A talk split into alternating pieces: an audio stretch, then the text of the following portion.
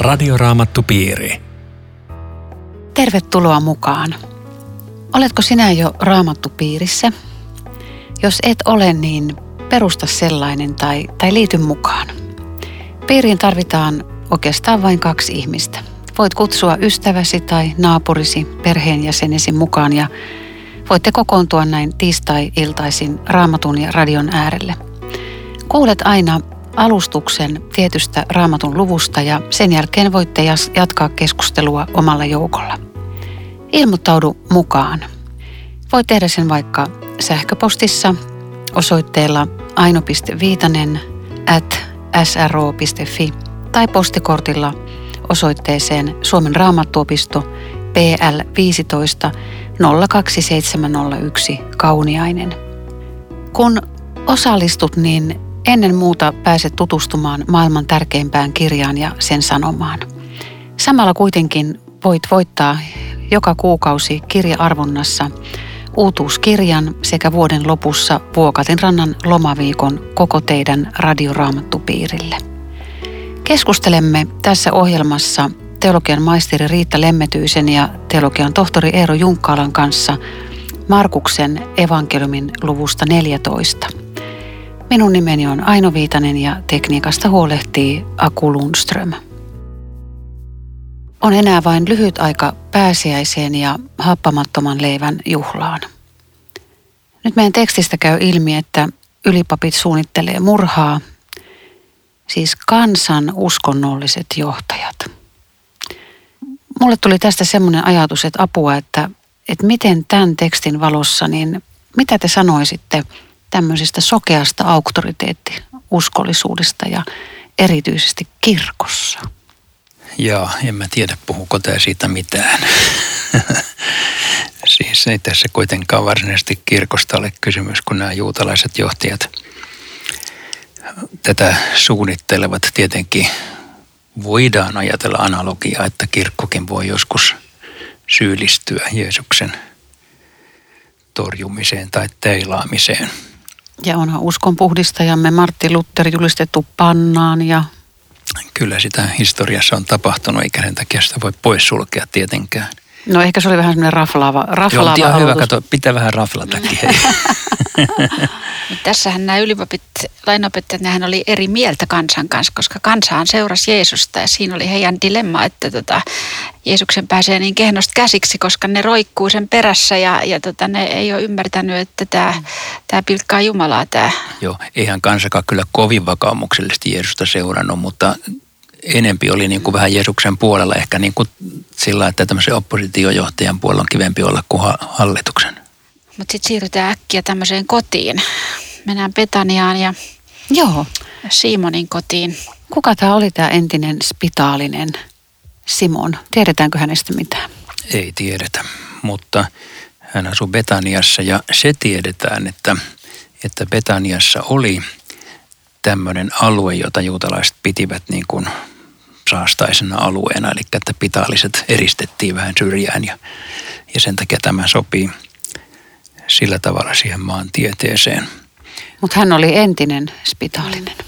Niin, hän oli parantunut. Ei kerrota sitäkään, että oliko Jeesus hänet parantanut. Ei me kyllä muita parantamisia tiedetä, että mahdollisesti juuri näin. Mm. Ja, ja Betaniahan toisaalta tunnetaan siis Martan, Marian ja Lazaruksen kotina. Se on ainoa, mikä Betaniasta on aikaisemmin sanottu. Tässä ei ole siinä kodissa, mutta ehkä naapurissa. Mutta sitten koko huomio kääntyy tähän nardosöljypulloon. Se, se oli kasvi, joka kasvoi Himalajan vuorilla.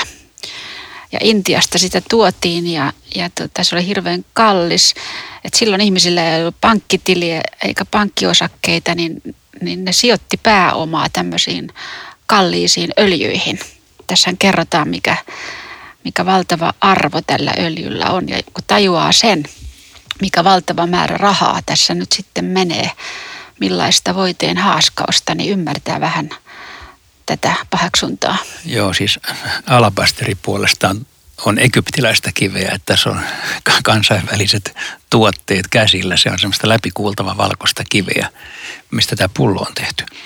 Muista evankeliumista hän käy ilmi, tässä kerrotaan jotkut paheksuivat, mutta että Juudas olisi ollut etunenässä, joka, joka tätä valtavaa haaskausta tässä arvostelee, eikö niin?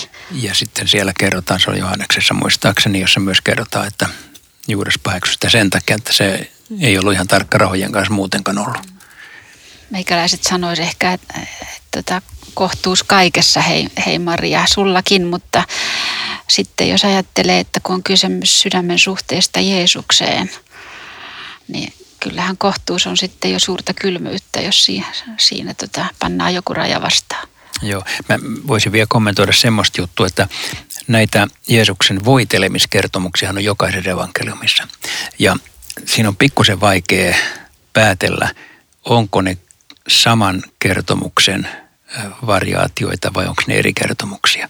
Ja, ja nyt näyttää kyllä hyvin ilmeiseltä, että Matteuksella, Markuksella ja Johanneksella on sama kertomus, mutta Luukkaan syntinen aina, joka tulee Jeesuksen luokse, on aivan, aivan toinen. Mutta näitä usein sekoitetaan, hmm. mutta ne ei ole sama. Ja ei. tämä nainen, joka tässä tulee, on Maria, ja. siis Betanian Maria, hmm. Martan sisar.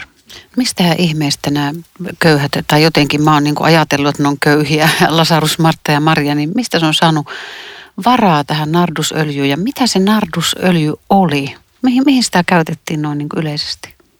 Voiteluhan sitä käytettiin siis suurissa juhlissa ja kuninkaita, profeettoja voideltiin. Mariahan ajattelee tässä varmaan Jeesuksen kuninkaaksi voitelua ja hän ymmärsi Jeesuksen varmaan kuninkaaksi ja Jeesus tulkitsee sen sitten täysin toisin. Että siinä on hänen koko elämänsä säästöt, mitä hän on siihen mennessä saanut tienattua, niin, niin. on kaikki siinä.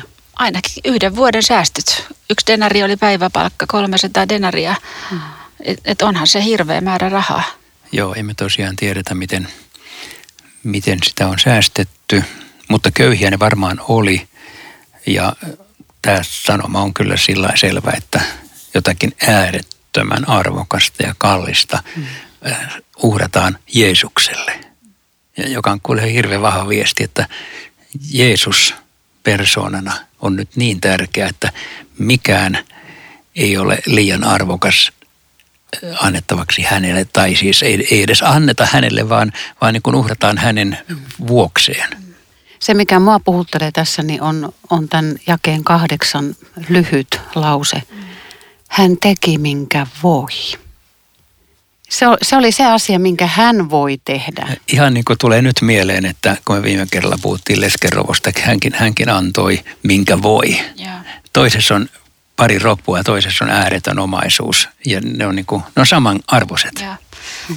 Ihan niin kuin joskus elämää annettaisiin sellaisia hetkiä, että voi osoittaa Jeesukselle jotain, jotain tämmöistä, antaa, antaa mitä voi. Eihän näitä tilanteita Marjallekaan enää tämän jälkeen ollut. Että tossa oli se tilanne ja hän ymmärsi sen ja eikä ymmärtänyt oikeastaan hyvän tekonsa merkitystä ollenkaan. Mutta ymmärsi tehdä. Ymmärsi tehdä nimenomaan. Mitä tämä voisi olla meidän elämässä? Jos tulee huipputilaisuus osoittaa rakkautta, niin osoita. Mm. Tai jos joudut Jeesuksen takia jonkin äärimmäisen ratkaisun tekemään, niin tee. Mm. Tulee siis vähän mieleen Riitan ja Marianne ratkaisu suhteessa aikaisempaan elämäänsä, jossa koko entinen elämä nollattiin. Joo. Et jos rakastaa jotakuta, niin sitä ei voi tehdä kohtuudella koskaan. Sitä ei voi tehdä sää, säästellen. Semmoinen ei ole rakkautta Joo. ollenkaan. Joo.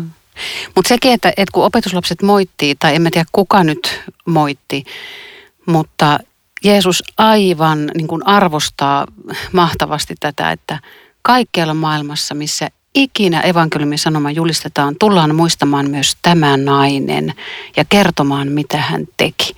Siis nämä on niin huippusanat. Nämä on huippusanat, joo. Että Maria ei varmaan ajatellut, että tämä, mitä hän teki, kirjoitetaan ylös ja 2000 vuotta kirkoissa luetaan tätä tekstiä, mitä hän sinä päivänä kävi Jeesuksen luona tekemässä.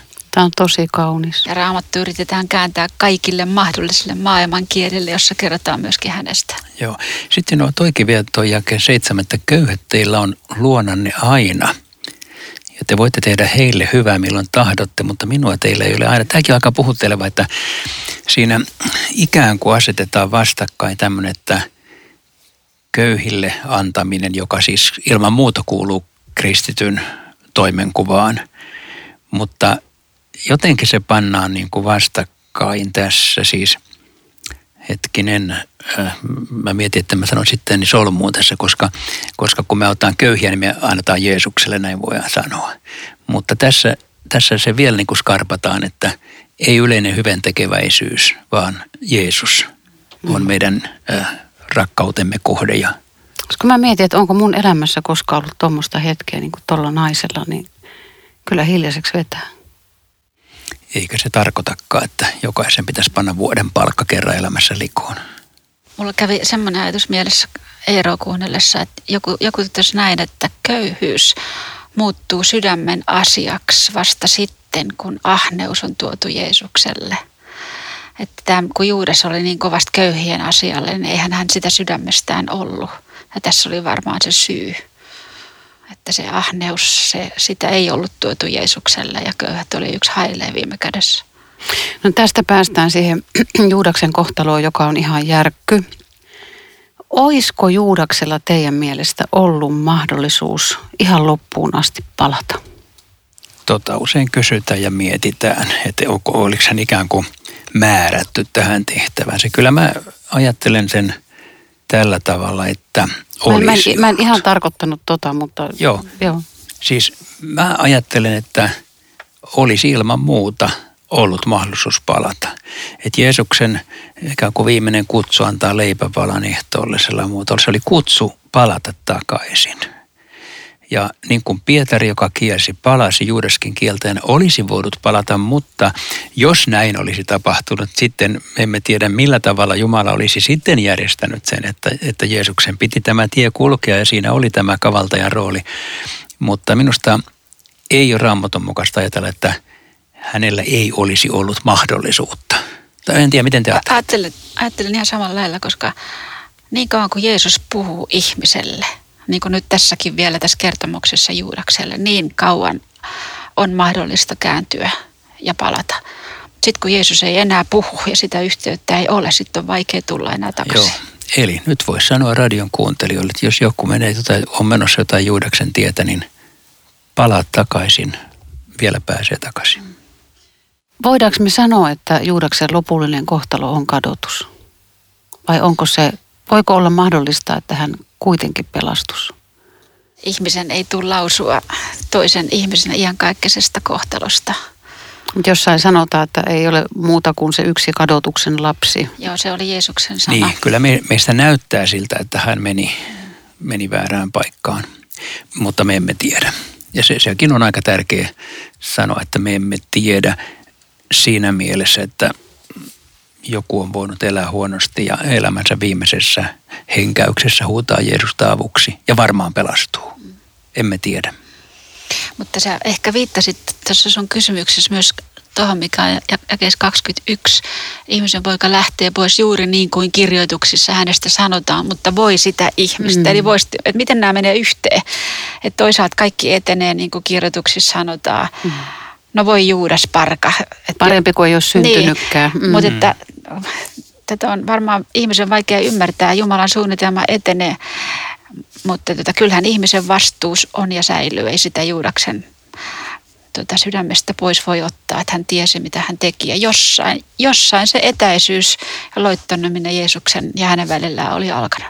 Ja se on juuri vakava muistutus meille, ja. että näin voi käydä. Tämä on Radioraamattu Piiri. Ohjelman tarjoaa Suomen raamattuopisto. www.radioraamattupiiri.fi Jatkamme keskustelua Riita Lemmetyisen ja Eero Junkkaalan kanssa Markuksen evankeliumin luvusta 14. Minun nimeni on Aino Viitanen. Mun tulee mieleen tässä, kun opetuslapset käy pääsiäisateriaa tai ainakin ateriaa valmistamaan – erityiseen yläsaliin tai, tai huoneeseen, suureen huoneeseen, niin tulee mieleen se aasinhakureissu, kun tässäkin Jeesus ihmeellisellä tavalla sanoo vaan, että, että menkää sinne ja sinne ja teitä vastaan tulee mies, joka kantaa vesiruukkoa, vaikka se varmaan oli naisten hommaa yleisesti. Ja näin tapahtuu ja he löytävät tiensä sinne saliin, mutta sitten kun he ovat asettuneet aterioimaan, tapahtuu jotakin dramaattista Niin vielä tuosta, mihin se viittaa, tässä jakeessa 13, niin tässä on todella monta ennustusta, jotka käy täsmälleen toteen. Jeesus sanoi, että tulee vasta ihminen, hän on mieshenkilö, kataa vesirukkua, sitä naiset teki. Ja sitten tämä isäntä on menossa jonnekin, lähtekää perään. Siis häkellyttäviä juttuja opetuslapsille, jotka koki, että täsmälleen näin tapahtuu. Mutta se pääsiäisateria, oliko nyt siitä kyse vai, vai, vai mistä ateriasta viime kädessä? Niin, kirkkorammattumme otsikoi pääsiäisateria.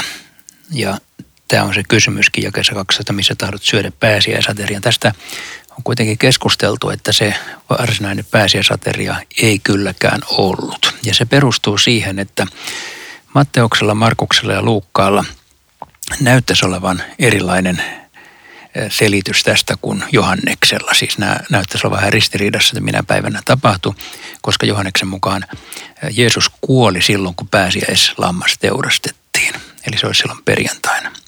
Ja tässä on kysymys torstai-illasta, joten tämä todennäköisesti on eräänlainen jäähyväisateria. Tässähän ei puhuta mitään lampaasta, eikä katkerista yrteistä, eikä mistään niistä elementeistä, joita pääsiäisaterialla oli. Joten tämä on kuitenkin eräänlainen jäähyväisateria, joka on vietetty edellispäivänä, kun Jeesus kuoli silloin, kun pääsiäislammas teurastettiin. Tämä äh, mies vastaan ja, ja sisustettu ateriapaikka ja muuta, niin siinä on tosiaan tämä pointti, että Jeesus tiesi edeltä. Toisaalta mä ajattelen sitä siltä kannaltakin, että noissa oloissa, jos tämmöinen jonkin sortin rabbi on tulossa jonnekin, niin kyllä sille nopeasti pöytä katettiin vaikka mihin paikkaan, että vähän niin kuin se aasinottaminenkin aikanaan, että kyllä sekin riitti, että rabbi tulee, lainaatko aasia, omistaja sanoi, että ota vaikka viisi, jos rappi ratsastaa niillä. Eli kyllä noissa oloissa tarjottiin tilaa ja, ja ruokaa. Ja... Musta jotenkin tuli taas tässä, mä halusin niin kuin itse ajatella, että Jeesus tässäkin lohdutti ikään kuin opetuslapsia, että he jälkikäteen ymmärsivät, että Jeesus tiesi tiesi kaiken. Että et, et tämä olisi niinku tämmöinen ikään kuin lohduttava etukäteisjuttu, jonka opetuslapset ymmärtää jälkikäteen. Toi on varmaan hyvä ajatus. Samoin kuin sekin muuten, että kun tuolla jo aiemmin jakeessa kaksi ylipapit sanoivat, että ei kesken juhlan. Mutta Jeesushan sanoi, että juhlan aikana hänet otetaan kiinni. Eli siis Jeesuksella oli ohjat käsissä eikä ylipapeilla, vaikka ne luuli, että niin, ne on siitä, jotka ohjaa tätä Joo. näytelmää. No sitten me ollaan näissä ehtoollisen asetussanoissa jakeessa 22 ja siitä eteenpäin. Tämä on minun ruumiini, tämä on minun vereeni. Nyt jos ihan karkeasti mä oon itseäni vaivannut, kun mä en oikein ymmärrä ehtoollista, niin karkeasti ottaen reformoitu teologia pitää ehtoollista oikeastaan niin enimmäkseen muistoateriana. Sitten roomalaiskatolinen teologia opettaa, että ehtoollisaineet muuttuu konkreettisesti Kristuksen ruumiksi ja vereksi. En, en tiedä, onko oikeassa, mutta että luterilainen teologia opettaa jotain näiden välistä. No Martti Lutherin mukaan niin Kristus on kuitenkin todellisesti ehtoollisessa läsnä. Miten te ymmärrätte ehtoollisen vai voiko sitä ymmärtää ollenkaan? ei sitä voi ymmärtää, mutta sen voi uskoa ja ottaa uskossa vastaan. Eli siinä mielessä se, että sä sanoit, että sä et ymmärrä, niin sä oot ihan oikealla tiellä. Näin mä ajattelin. Mutta toi, mitä sä kuvasit erilaisista ehtoollisista näkemyksistä, niin se on totta. Ja me luterilaisina olemme tottuneet korostamaan sitä, että kun tässä lukee tämä on, niin silloin tämä on. Eli Luther on tässä kohdassa alleviivannut niin kirjaimellista raamatun tulkintaa, että jos tässä lukee tämä on, niin silloin tämä ei muutu tai muistuta, vaan tämä on. Mutta uskon asiahan se on, että miten leipä ja viini on Kristuksen ruumis ja veri. Mutta Riitta, sä oot luterilaisuutta tutkinut. Joo. Selitä lisää. Mä voisin tuohon vielä sen täydentää, että, että Luther sanoi tästä muistoateriasta, kun hän otteli Zwinglin kanssa Sveitsin reformaattori, että jos se on muistoateria, niin se on viime kädessä ihmisen oma teko. Hän menee sinne nyt muistelemaan jotakin. Ja se syntisparka, missä se saa sen varmuuden anteeksi annosta, kun se on vain muistoateria. Mutta se on lahja-ateria, jossa saa ihminen ottaa ottaa vastaan Jeesuksen ruumiin ja veren lahjaksi ja siinä on syntien anteeksi antoja itse Kristus läsnä. Ja tässä on iso ero tähän muistoateriaan ja lahjaateriaan. Mutta eikö sanoissakin sanota, että niin usein kuin te sitä juotte, mm. tehkää se minun muistokseni. Siis hän kuitenkin sanoo näin. Siihen liittyy monta muutakin elementtiä. Siis tämä muistelu on yksi elementti, kristittyjen yhteys on yksi elementti. Siinä niin kuin me olemme osa koko maailmanlaajaa kristikuntaa, jopa tuon puolesta. Me olemme, se on tunnustautumisen ateria, me, me menemme ja tunnustaudumme Jeesuksen omiksi mennessämme ehtoolliselle. Siinä on monta tämmöistä motiivia, mutta sen suurin sisältö on tuossa, tuossa minkä Riitta sanoi, että se on lahja, jossa Kristus annetaan meille.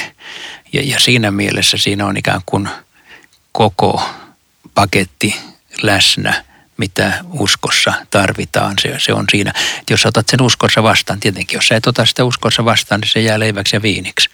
Mutta, mutta sitten kumminkin se on tämmöisissä niin kuin halvoissa aineissa. Siis ihmisen leipomassa jauhossa ja keliaakikoille pitää tehdä toiset jauhot ja viini on ihmisen tekemää. Kuitenkin siis tämmöisessä arkisessa aineessa – on, on Jeesus oikeasti todellisesti Mutta läsnä. Jumalan kasvattamassa viljassa ja Jumalan kasvattamassa viinissä, mutta sä oot ihan oikeassa. To, toi, on, toi on olennaista, että se on halvoissa aineissa. Niin kuin vesi, kasteen vesi. Vesihän ei niin kuin ole mitään. Ja kuitenkin se on aivan olennaista kasteessa. Siis Jumala on tällä tavalla tullut, mutta siis samahan on se, että raamattu on vaan kirja ja Jeesus – vaan ihminen, jos nyt näin sanotaan. Eli Jumala on koko ilmoituksensa paketoinut inhimilliseen vaatimattomuuteen, alennukseen, nöyryyteen, pienuuteen, kurjuuteen, mutta siinä on koko Kristus. Ja se, kun sä puhut vielä leivästä, niin tota, ja samalla lailla kun leipä tulee osaksi meitä, kun me syödään se, niin tämä on niin kuin valtavan iso ajatus, että samalla lailla se ehtoollisleipä, Kristus tulee osaksi meitä, kun me syömme sen ehtoollisleivän. Että missään Jeesus ei ole lähempänä ihmistä kuin ehtoollispöydässä. No, miten te ystävät ymmärrätte tuon jakeen 25? Eikö Jeesus juo viiniä ennen kuin me ollaan kaikki hänen kanssaan Jumalan valtakunnassa vai tarkoittikohan sitä, että ennen kuin hän on palannut isän luo? Siis hän sanoo tässä, että hän ei juo viiniä, viiniköynnöksen antia, ennen kuin hän juo uutta viiniä Jumalan valtakunnassa. Niin, mitä se tarkoittaisi? En mä tiedä, mitä se tarkoittaa, mutta mä itse ajattelin, että olisiko siinä joku tämmöinen viesti, että vaikka Jumalan valtakunnassa on kaikki erilaista kuin nyt, niin se on kuitenkin konkreettinen valtakunta, jos on jotain, jotain konkreettista myöskin, mikä, mikä siellä tulee vastaan. Että olisiko tämä viesti siitä? Niin siis, en mäkään tiedä. Ajattelin vain, että siinä on, tämä on viimeinen viinijuonti Jeesuksen elämässä tässä ja sitten se menee taivaaseen. Uutta viiniä Jumalan valtakunnassa.